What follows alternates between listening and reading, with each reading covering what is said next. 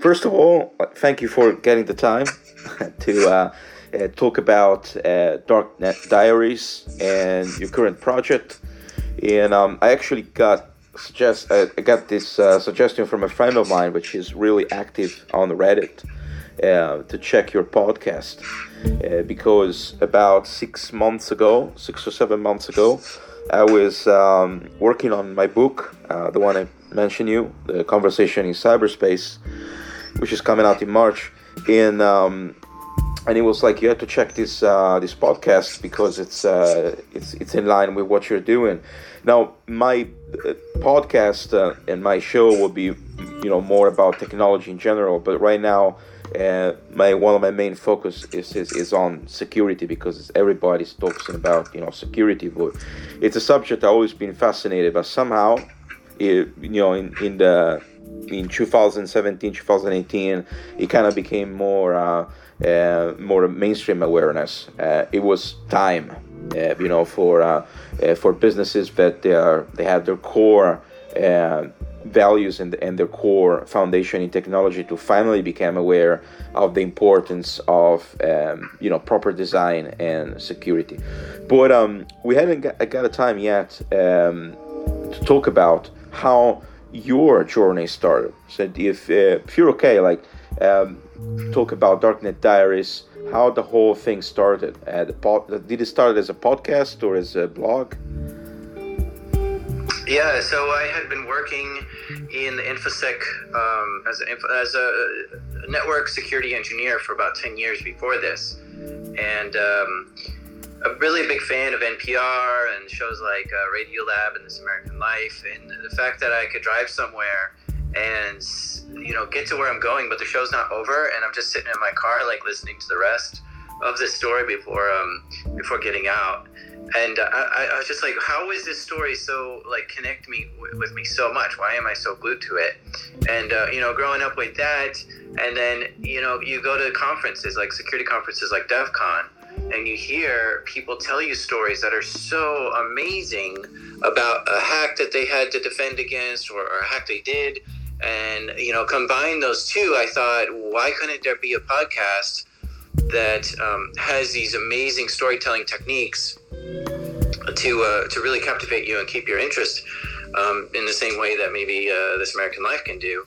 Uh, you know, I just focused on that. And I think there's just endless stories to cover because uh, it is really exciting. It's a, it's like a spy thriller. It's it's uh, you know uh, overthrowing the man. There's all these uh, you know reasons and, and, motivations that happen, and, and, really clever and innovative ways that people have overcome the odds to uh, to get this. And it, it's just it's got so many twists and turns. It's just so ripe for for a, a space like this. And I think Mr. Robot probably also uh, convinced me that you can you can tell a really great hacker story to keep people interested and, and excited so I think just all that combined with uh, feeling burnt out at work, uh, I decided uh, I've always been kind of a creative type person, making websites and blogs and, that kind of thing. So I think a lifetime of, of, of writing blogs and building up, you know, uh, skills on different things. Uh, I just tackled this project and it's took off pretty quickly at the beginning and, and still it's still catching fire right now. Awesome, awesome. Yeah, it's uh, the whole security and also the, the whole world related to you know both deep web and dark web depending on the way people label it sometimes in the wrong way. But more or less it's it, shows that the majority of the first world population and also uh, in the third world in places like uh, uh, india bangladesh and so forth a lot of people use technology on uh, every day but they have no real clue of what goes on in the back end and uh, and it's not just about you know leaking information, but it's literally um, exposing um, personal uh, stuff that uh, people think that you know they can keep separate from uh, their business uh, identity or from uh, their public appearance. So um, in for sure you you you, you had you had a chance to um, you know explore and interact with extremely diverse type of people um, not just in you know from from the good side of security, but also people that they try to find hacks uh, or uh, not necessarily you know the typical uh, you know uh, like a criminal hacker, but also somebody who maybe tries to do uh, growth hacking uh, with some black hat tricks. And I remember I saw in your um, in your podcast an episode dedicated on the on the Apple podcast top charts and you mentioned about Bangladesh, which is a, an, an infamous uh, part of the world where people are usually associate to uh, cheap SEO uh, services um, or uh, phishing emails, um, just just the same way it used to be 10 years ago for uh, uh, mass email campaigns coming from places like Ghana or Nigeria and so forth. Um, could you tell us examples um, of um, episodes on your uh, podcast where you cover uh, cases that they're not necessarily related to what is you know in, in the uh, in, in the in the public uh, imagery of uh, you know government hacks uh, or big corporation hacks, but specifically cases where people are, are, looking for say um, apps charts or music charts or social media personalities, and they're actually looking at uh, bots that are in action uh, or some clever, um, you know, like uh, growth hack techniques. Yeah, there, uh, like you were saying, uh, episode 27, which is called Chart Breakers, um, I explore the black hat marketing world of, of promoting a podcast. And like you're saying, uh, in Bangladesh, these these people can can use uh, certain techniques to subscribe to your show a lot on Apple Podcasts or iTunes and get you ranked high up in the charts. And this is this is a powerful um, thing because if you're ranked high in the charts, then you're going to uh, get a lot of natural, you know, discover discovering uh, people discovering your show. So um, this is going on, and it's really cheap. And it's weird because you can find these services in places like Fiverr, and it is a black hat technique and it goes against the terms of service and all these things that Apple doesn't want people doing. And when something is so easily available, like at Fiverr, a lot of people stumble into this not knowing that it is a black hat technique. They're just like, oh, this person can promote my show. And, you know, you would think that Fiverr should do some, should only allow, you know, legitimate, uh, you know, services there and not black hat services. And so they're really working hard to try to get rid of these people out of their out of their system. And, and it becomes a, a, struggle because there's always a new black hat technique. And, and Fiverr's not always hip to know that you know this is a black hat technique or not. Um, so it's it's a definitely a struggle for them. Uh, another interesting episode was um, uh, it's called Finn. And it's a it's a kid. It's a high school kid who was just um, poking around in, in third period class in high school on a tablet that um, he, he discovered uh, access into the internal schools network, into, into, into systems that he shouldn't have had access to, which he discovered. He got onto the principal's laptop and he got access to the principal's private documents and um, was really frustrated with his whole experience at the school. So he decided to take vengeance on the school.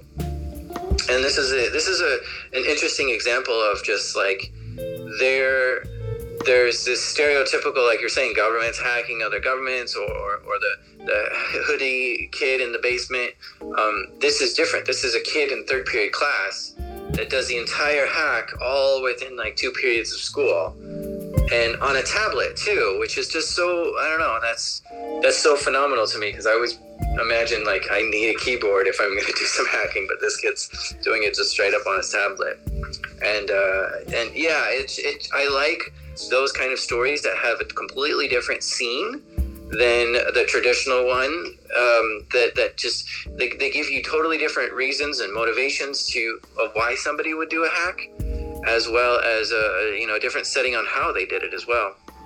Yeah it's uh, it's very interesting because uh, it, you know the story of the 14 year old kid because it, it shows again uh, that uh, you know kind of like the same type of um, phrase that was mentioned to me uh, a while ago while I was surfing on I believe it was Galaxy 2 or Galaxy 3 the uh, social network in the in the deep web I was talking with, you know, the, I ended up in this IRC chat and I was talking with a few, uh, I believe, young hackers. Because some of them, uh, they were talking, you know, they were exchanging um, zip folders with PDFs of O'Reilly Media books, you know, like the, the classic books about, you know, like learning uh, networking and uh, uh, coding in, in C and so forth. But what they were really proud about, uh, they were really proud about knowing the process and by the process um, it's and they were saying like you know like we don't hack machines we hack humans.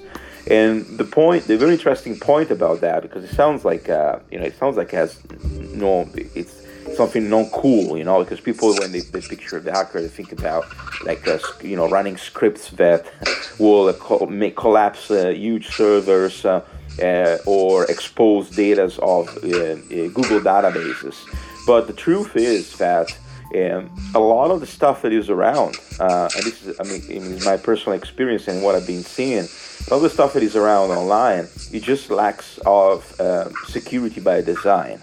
So it used to have stuff that is literally thrown to the consumer, to users. Everybody starts to use, you know, people starts to use it because it becomes a hype, or like in the case of social uh, networks uh, or apps. But in the first place, they, they have no clue of how the, the structure is designed. And if it's purely design, all it takes uh, is to find um, a, a, hole in the system. And you don't have to be, uh, you could be a script kiddie. You could be somebody that literally copy, copy, copy and paste um, lines of code, uh, but just because you know when and where to use them, then it works. So that's very interesting. And I don't know if you heard about it, but and um, there was a recent case with uh, the uh, Google Play Store uh, where there were several apps that they were clones of other apps. So, for example, there was one uh, was you know uh, allowing you to use your phone as a scanner to scan documents, and it was actually like copying the same name and the same icon of, of another app, and he ended up passing uh, the you know the, the screening to get accepted in in the Google Play Store, but the app actually had uh, willingly had uh, several vulnerabilities in the code that allowed to groups of people that develop it uh, to literally gain access to the screenshots. so an enormous amount of documents ended up uh, leaking out, and this was covered on, on Twitter too, on several profiles. On another side, uh, what is your opinion on you know like all the viral videos for that on YouTube as people like Corey like uh, uh, you know like uh, what's the name the um, surprise box you know the the, uh, the surprise box from the deep web or you know the red rooms and you know that mythology around the deep web. What is your opinion about it? Um, you know the the deep web changes so much that I haven't dug into that specific topic yet but I, uh, you know, you talked about hack, hacking humans a minute ago, and I wanted to comment on that. There's, uh, I think that the future of, I think like online hacking and cybersecurity is is a, a, like a funnel of misinformation coming into our society and culture through through the internet. Um, and I'm talking about like Twitter bots and, and Facebook bots and Instagram bots that are are are being used as some kind of uh, uh, I think maybe another country is coming in and flooding our, systems with misinformation and disinformation, and it's causing us to have outbreaks of new diseases and and causing us to to fight with each other a lot more because it be, it becomes very tribal. They they target these these tribes, you know, like. Um, uh, there's Brexit and Calexit and, and anti-vax and anyone who's got like you know a very tribal mentality of like this is this is where I need to be in my life or whatever. There there's there seems to be a huge amount of Twitter bots that are pr- promoting each one of these tribes, and when it becomes very I don't know, just oversaturated and flooded with any conversation you try to have online that's rational and, and, and thoughtful uh, it gets flooded by some of these uh, some of these Twitter bots and, and other bots in other in other places. And I think this is a very dangerous thing that we have to face today. Um, the just the misinformation that's out there, and I don't really have a solution. But this is something that this is the current kind of research that I'm doing right now is to fi- figure out uh, exactly you know, how could we battle against this? How do we protect ourselves against this? How much of this is that going on? What's the reality of it? How much is true? How much is how much is conspiracy theories? Um, and and try to get to the bottom of some of this because I, I do I really do think this is our, our next cyber war. Oh yeah, yeah. No, but definitely like uh, on a you know on a personal side, uh, I had a few chats with. Uh, uh this is quite interesting thing. Uh, your research. It's very very interesting uh, especially because it goes into the challenge of being objective and, and find like uh, data that is not touched by any party.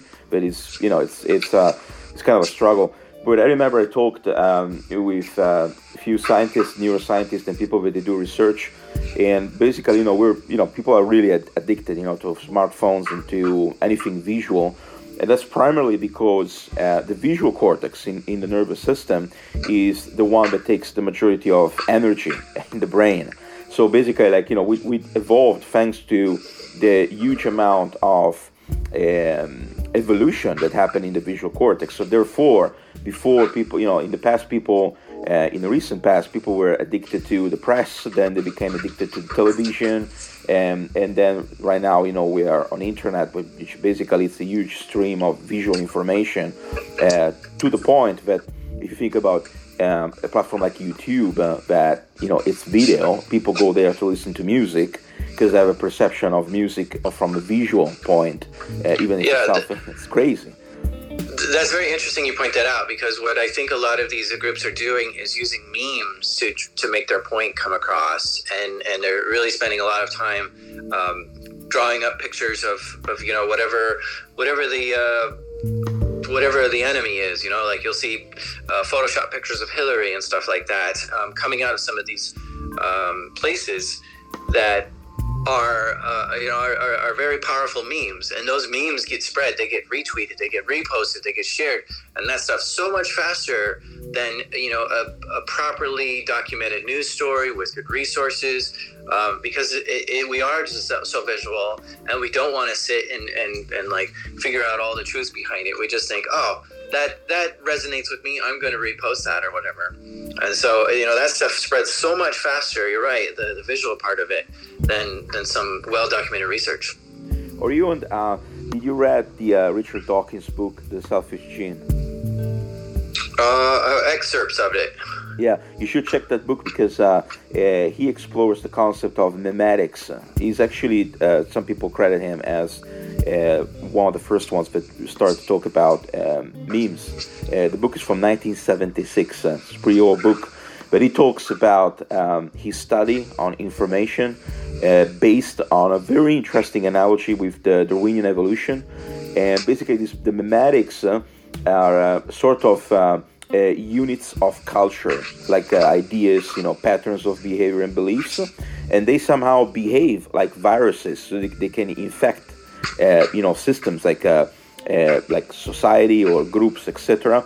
Um, using something which is highly addictive, like for example, uh, in the form of visual entertainment, but they actually have an underlying message. So you can use a meme to convince somebody uh, or to control uh, the op- general opinion of people that are highly uh, they're very easy to be influenced for example because they, they lack the proper you know defense or you know understanding. And so the selfish gene is a very interesting book. It's old it's 1976 uh, uh, but it does talk about something that is uh, extremely you know relevant to nowadays. Yeah i'll check that out. Thanks for the tip yeah, no, totally. Uh, I'm, uh, I love books in in, uh, in general. There is uh, the other the other thing that uh, comes to mind is you know right now again like you know we're talking about the relevance of information because like everybody's saying that you know by everybody I mean in the first world big corporation they're saying we're living the fourth industrial revolution, which is the the age of you know this, the post information uh, overload. Uh, so we didn't make it yet, like we're still living uh, through the hype of data. So we are constantly producing data to the point that people have become products, like walking products, literally. And um, but at the same time, uh, we're still trying to figure out how to convert that data, not necessarily just into money, but into something that is useful for uh, for society. Uh, to make you know like general life better. Um, even there's uh, even it seems but that uh, like in the first world, for example, data is more the domain of uh, converting into money than converting into healthcare educational uh, values. But um, some some some of the things that seem to belong to security um, have uh, kind of infiltrated the life of uh, you know everyday life, and even people are still uh, ignorant uh, on certain aspects because uh, the information that is out there uh, is either you know too technical or not right, or it's more you know centered around the drama. what do you think would be the future of uh, education in technology? Do you think it will be more focused on um, still, you know, on just the, more on the technical side, and uh, you know, will require people just to work and get the experience on the field, or you think that technologies like uh, AI, for example, will help uh, the educational uh, world to provide uh, simulations of real life scenarios? Yeah, it's a good question. I think there's going to be a big shift in the, in the future here. Um, just just recently, I I was talking to some elementary school teachers, and they've taken uh, cursive out of their out of their curriculum. They don't teach uh, the cursive handwriting skill anymore.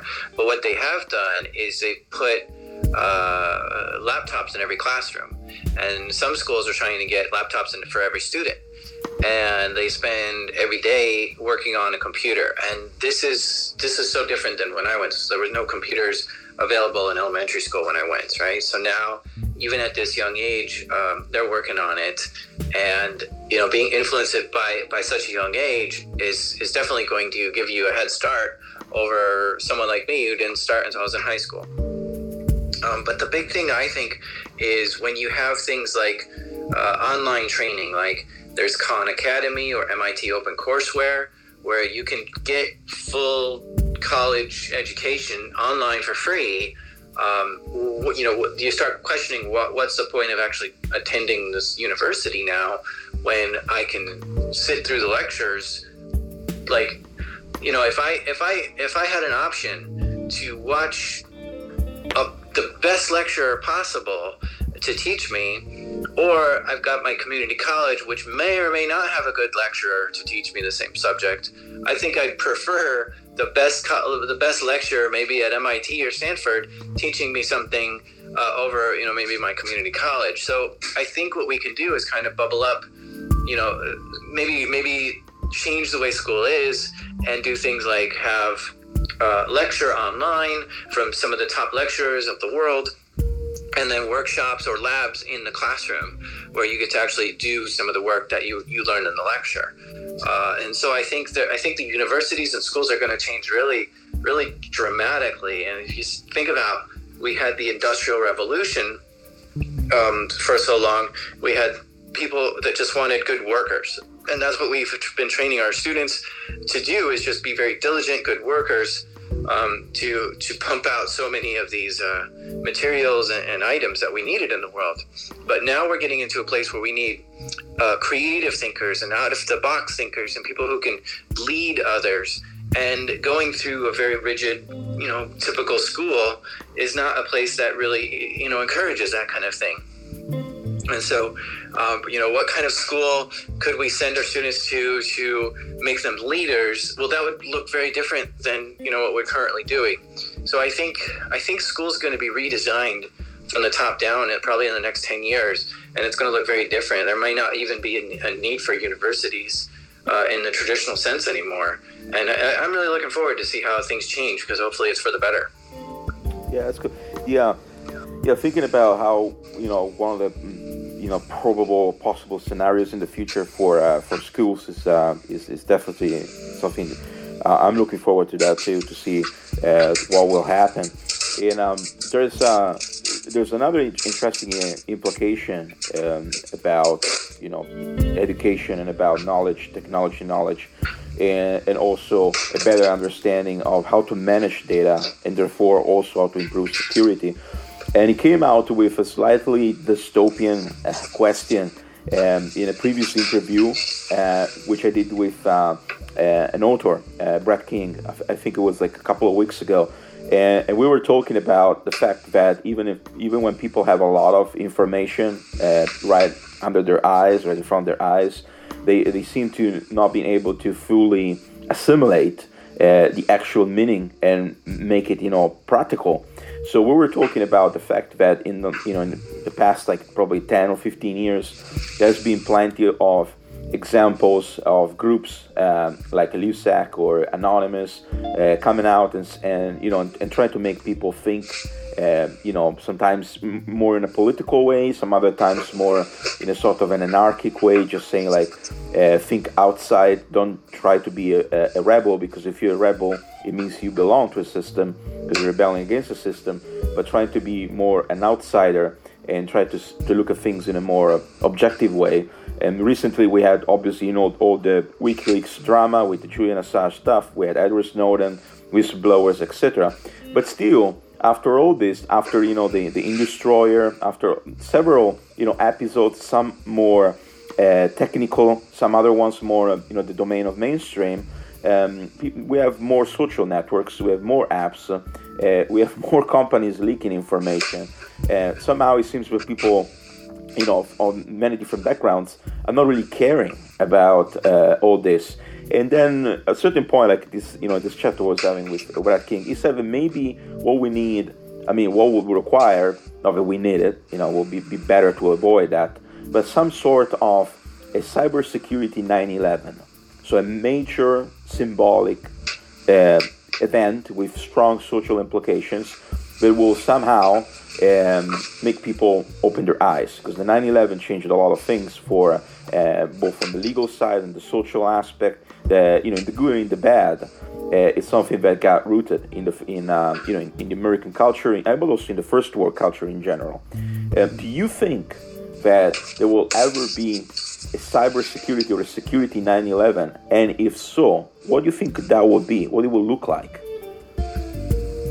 A good question. Um, yeah, I mean, sometimes you see hacks like we did Stuxnet against Iran and um, there's other you know retaliations back on us. And a lot of people a lot of news uh, media likes to quickly say this is an act of war. This is an act of war. And i think i think we haven't quite seen an act of war yet in the cyberspace because and this is just my opinion because there hasn't been that that loss of, loss of life or, or any kind of mass casualties stealing data disrupting networks uh, taking down networks, causing destruction of you know a specific company or office, you know, loss of financial data. I don't think is an act of war. That's more espionage. That's more, uh, you know, something else. Um, you know, and you've got you've got CIA always out there doing some sort of disruption just in the field, just all the time. They're always sabotaging. Uh, you know our enemies and, and, and doing other things so they're always just doing things that aren't necessarily considered act of war either you know they're just they're just out there causing causing a ruckus. Um, the, but uh, I think an act of war would be something like you know loss of life or or major major disruption to an entire city, because that when our when our when our life is, is screwed up in a big way, now we need to uh, look at what's going on. And the other thing I haven't seen is is countries taking responsibility for this.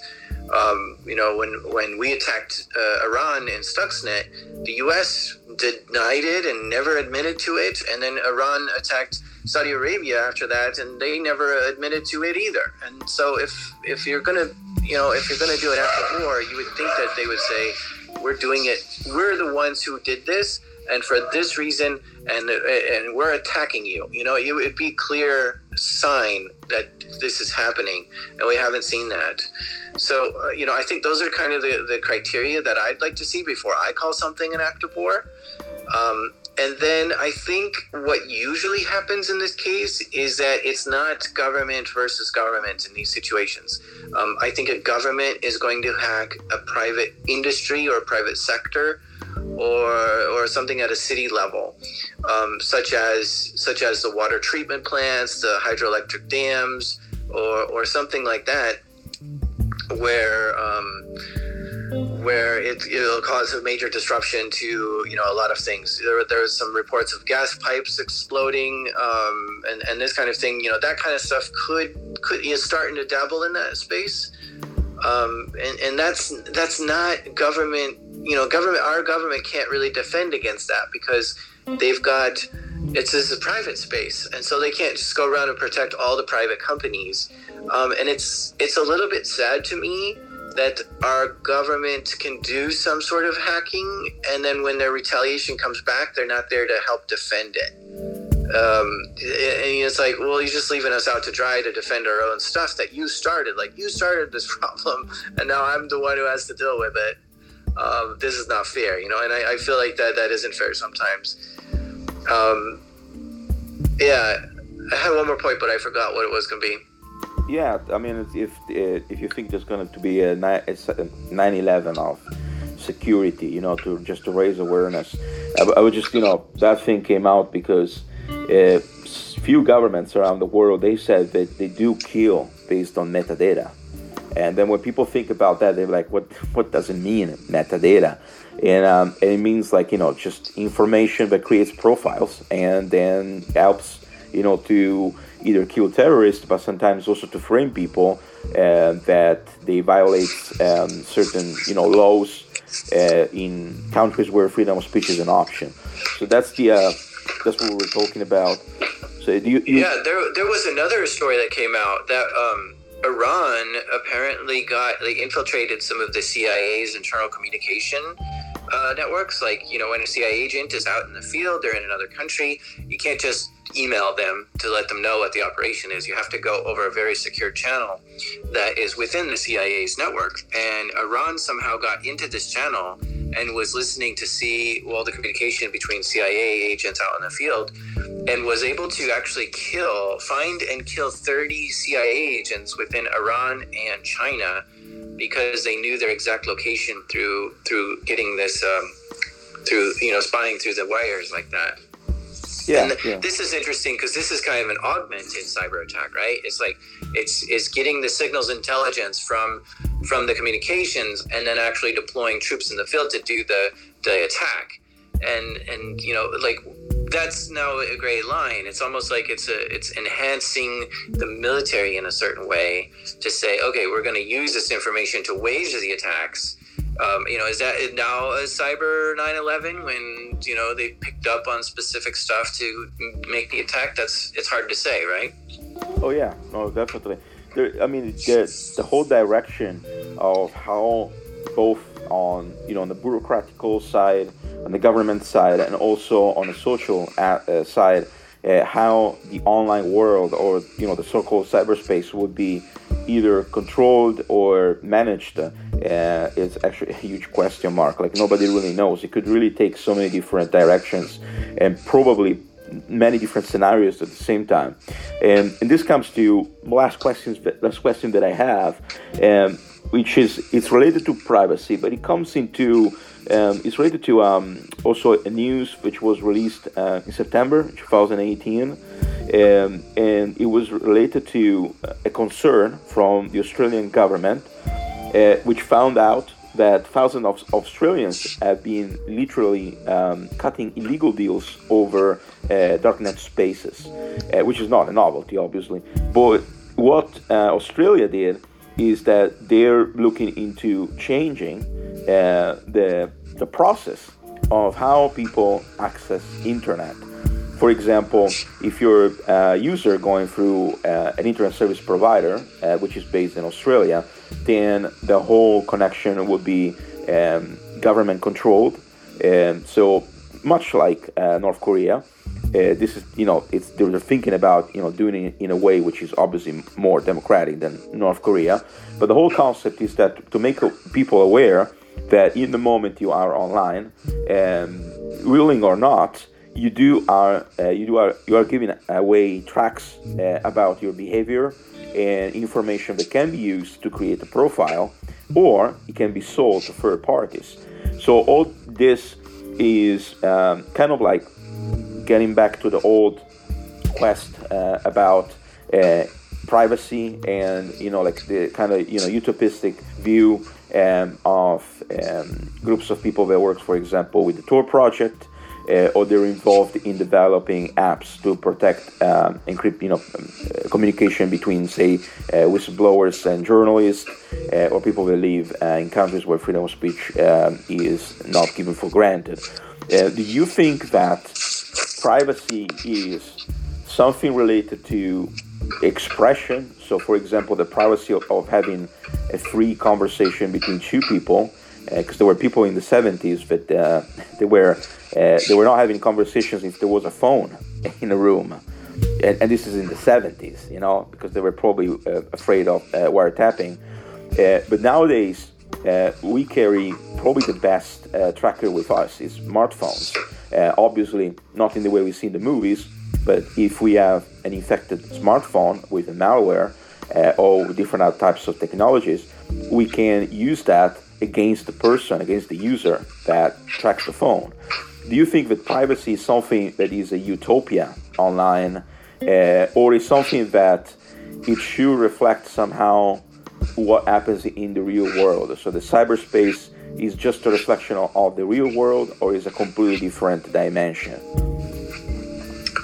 I think I think there there still is a lot of privacy going on out there. Um, you know, talking about dark nets, there's a lot of illegal stuff that goes on on dark nets that um, FBI agents are right now actively trying to find those people who are conducting these activities, and they're not able to.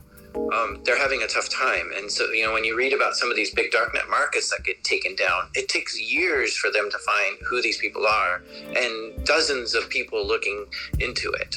And so, if it takes like a whole uh, you know small army of people just to find the person running the dark market then there's obviously still a lot of privacy out there so i don't call it a utopia it's still a reality but you have to go through a lot of precautions and safety checks to to keep your privacy online. And i do feel like it is one of those things that we're letting the genie out of the bottle and we're we're giving permission on our phone to say oh yeah flashlight you can access my microphone that's fine and you know because you just want it to work and you don't want to fresh you don't want to be slowed down by things like privacy and security. Uh, so you just like yeah whatever you need just work darn it. And and so you, you we, we lose more and more when that happens. Um, and that is a big problem and, I, and i'm hoping that there there becomes a bigger need for people wanting to be private and secure online. And you know maybe a different phone comes out with a different operating system that's more secure. I know we've had a few um, in the past but they, they really haven't caught on and and and gotten too big. And i'd like to see more things like that. There was a there was a, an article i read recently about somebody using an i an ipod touch as their primary phone now because it doesn't have the ability to do the SS7 hijacking to to steal your phone number right out of it, and it also has a couple other things that just makes it more secure because it doesn't have all the things that a, a regular phone has. Like there's no way to connect to a cell network, so there's no way to triangulate where you are using cell records, uh, you know, and, and, a few other things. So um, that's one option, you know, and these are some of the extreme cases you have to take. Is is to is to uh, you know maybe carry that instead of a, normal phone and maybe a, a, second phone to bounce off of for Wi-Fi if you need to or something like that. Um, but yeah, you're right. There's a lot of tracking on the phones going on right now. The article I read says even with your phone GPS completely off um, and you know Wi-Fi off, the airplane mode, um, when your phone comes back online, um, then a lot of telemetry gets sent to to uh, Google and such to to let them know where you were, and um, that is being sold, sold and bought and all kinds of things to to other marketing companies and ad agencies and maybe governments, um, and especially Google is using it for for certain things, and that that is scary to me. Like uh, it'd be nice to be able to turn that stuff off or block it permanently because uh, like i said it's one of the it's like it's to me it's like um it's like an oil spill. Um you know, in the environment, when it when it gets out in the open, uh, it's going to take years and years and years for us to contain it and bring it back. And so when when we lose grip of our privacy and control of our privacy, then um, it's just it's going to be a problem that the next generation is certainly going to have to battle. Oh yeah, no, definitely. But also, uh, it will probably come down to the value that they give to privacy, because as you just said, like if you are, uh, you know, there's several groups of, uh, you know, millennials and you know and teenagers that they were, you know, just born like in the year 2000, uh, and they want things to work fast. They want a quick reward. Um, you know, something that is user friendly. Uh, so they're more into, you know, the aspect of the uh, user experience, etc., and how quick they can get things done than thinking about oh let, let me see what is the, the process where things go. Uh, which ultimately probably goes back to what you were saying before about education and you know increasing awareness uh, about technology because we can't escape that. I mean nowadays we kind of like we're at the point where we're thinking if we own internet or internet owns us um, it's uh, there's more groups of people that there was there was an interesting um, theory uh, in science um, called um, theory of complexity. They were saying that if you have a if you have a system which is complex enough, eventually will show signs of being aware, being self-aware. So there were some people um, in online, but they were saying, well, I mean, what will happen if uh, you know a brain has about 80 billion uh, neurons? So what about if you have a system like internet in general, uh, thinking about both, you know, the clear net and the deep web, you know, the indexed and not indexed part of the internet, and you have all this super intricate uh, network of uh, literally hardware connected to other hardware. Uh, what will what will happen if that will show a form of intelligence or independence? Would uh, you know? Would would it be manifesting as predicting my thoughts? And then nowadays, this obviously is like it's a sci-fi uh, concept, but nowadays what we see, uh, you know, through all, all, the leaking that happens in, in pretty much any browser uh, and the most popular operation systems, uh, we're going on the internet and then we have ads that follows us around, or we talk about something with you know other people, a friend of ours, and because they're connected with us online when we go back home, we open you know Google and then we go on Facebook and and people and we're asking how is it possible Facebook knows what I'm thinking. So it's uh, it's quite it's kind of like a, a, dystopia, you know. And if you don't know the technology behind it, uh, for people it it looks like you know the um, the or the, the Big Brother you know uh, type of dystopian future